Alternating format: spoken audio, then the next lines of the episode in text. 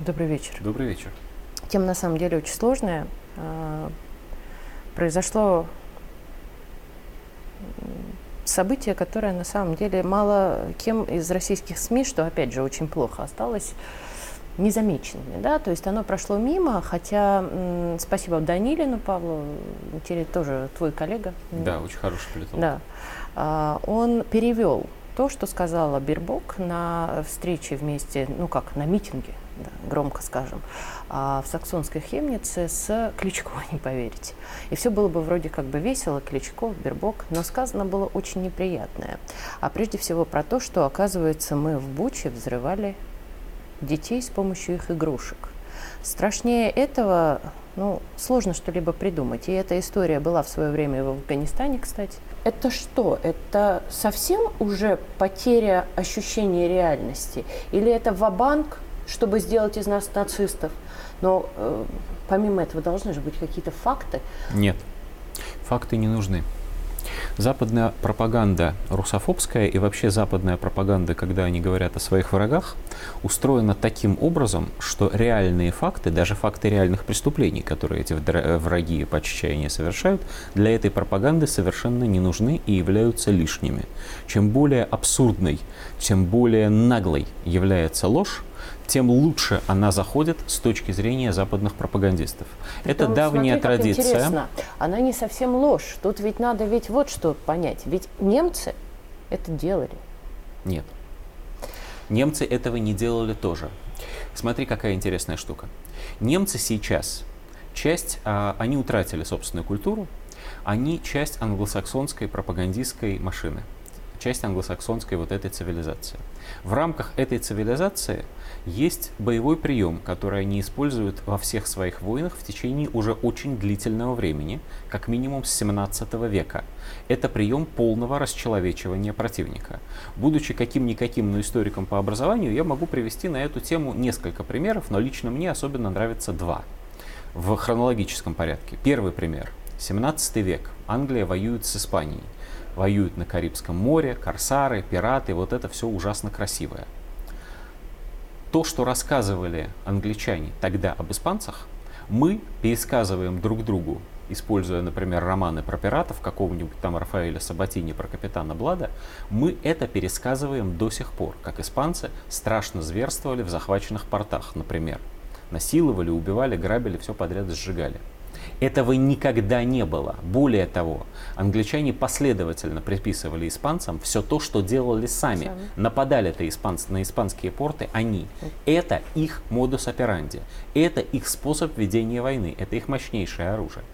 Второй пример. Их очень много на самом деле, но второй еще характернее, потому что он очень понятен русским людям. И русские люди тогда тоже были обмануты. Начинается Первая мировая война. Германия наступает на Францию через Бельгию в английских газетах появляется информация о том, что немцы в Бельгии, захватывая города, вешают священников на колокольнях. Немцы никогда, даже во время Второй мировой войны, ни в Бельгии, ни во Франции такого не делали. Они не были, мягко говоря, ангелами, но не делали они такого. Таких преступлений не совершали. Но эта штука, вот эта ложь, она мало того, что позволила сплотить английские и французские войска на фронте тогда, в 2014 году, когда они реально могли проиграть, она пережила и Первую мировую войну, и Вторую, и дожила до 21 века. И вы включаете сегодня а, там какой-нибудь стриминговый сервис и смотрите самый новый фильм про Иркюля Пуаро, и там в этом фильме про Иркюля Пуаро, а он же из Бельгии в Англию приехал, э, значит, по сюжету э, Агаты да, Кристи, да, да пересказывается ровно вот эта самая история про то, как немцы сжигают людей в церквях и вешают священника на колокольне.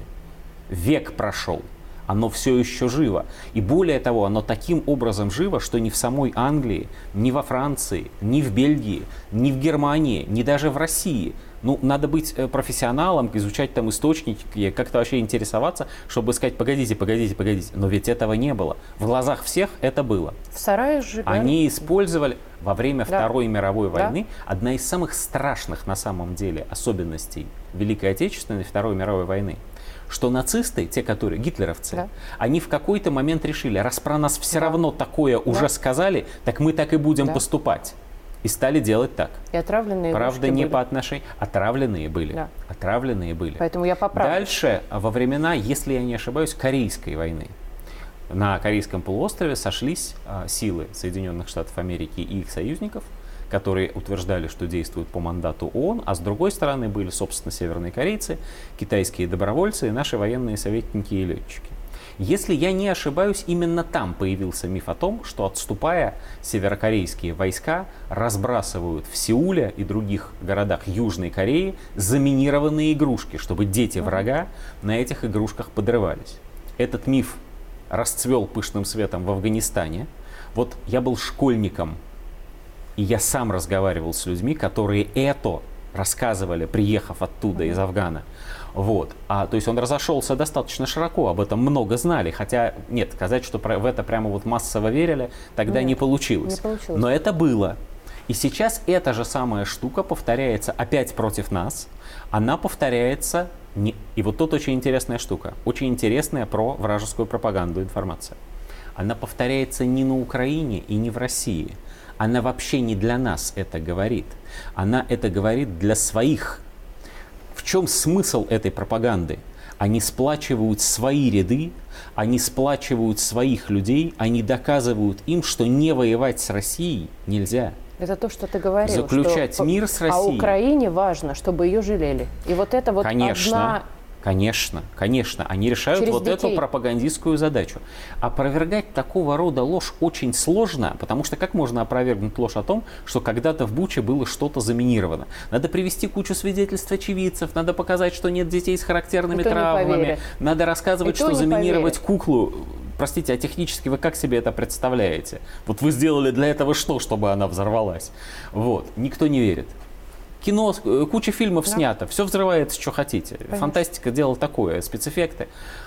Они последовательно выстраивают линию, в рамках которой русские не люди, в рамках которой с по эту сторону фронта орки, там, гоблины, тролли, медведи с балалайками не люди, с нелюдьми не разговаривают, не договариваются, не заключают соглашений. Либо они тебя убьют, либо ты отобьешься и их всех убьешь. Но мира не будет. Они последовательно ведут к делу, они сами себя загоняют в ловушку, потому что одновременно они ровно от этих медведей с балалайками требуют то заключить зерновую сделку, то вернуться в зерновую сделку, то э, договориться о том, куда ракеты летать не будут, красные линии там какие-то, то о том, что в Польшу Вагнер не пойдет. Более того, их собственное экспертное сообщество а, им рассказывает, что с Россией придется заключать перемирие на Украине, потому что победить Россию не получается. Но, но, по итогам боевых действий, после того, как они, ну, как они думают, добьются заключения перемирия, они хотят получить мир, в котором по ту сторону границы, по ту сторону железного занавеса нет ни одного человека, который мог бы легитимно сказать хоть одно доброе слово про Россию. А тебе не кажется, что они также играют еще на одном поле, еще на одном поле? Вот э, сейчас мы ви- видели, что с Африкой происходит, и как мы, собственно говоря, объединяем ам, в нашем многополярном мире, скажем так, и Африку, и Бразилию, и так далее. И как раз ведь они долгое время делали из этих людей, и африканцев в том числе, и бразильцев, недолюдей. И тем самым они, Они тоже расисты. используют эту Одно историю. из оснований, ты совершенно права, совершенно права. Одно из глубинных, самых важных оснований западной цивилизации современной – это расизм. Они считают людьми, ну или за окраинными эльфами, только самих себя. Всех остальных они считают недо. Они вслух сейчас этого сказать уже не могут, потому по что сути, это им это очень сказал помешают жить. Но они последовательно расчеловечивают всех тех, кто живет не как они. И они, пос- э, а они очень хотят, чтобы эти, которые не как они, зримо жили хуже. И более того, чтобы была постоянно была легитимная возможность их уничтожать. И это в равной мере относится и к африканским странам, и к России, и к Китаю, И к Мексике, к Ирану, и к Северной Корее, и к Латинской Америке, хотя, казалось бы, европейцы, они и есть европейцы из Испании и Португалии происходящие. Ничего подобного. Они расчеловечивают всех, кроме себя. Они огораживаются от нас и дают себе право нас уничтожать в любых количествах. И вынуждают нас все время рассматривать вопрос о том, не ведем ли мы войну на уничтожение с ними. Либо мы, либо они. Вот такая грустная история. Спасибо большое.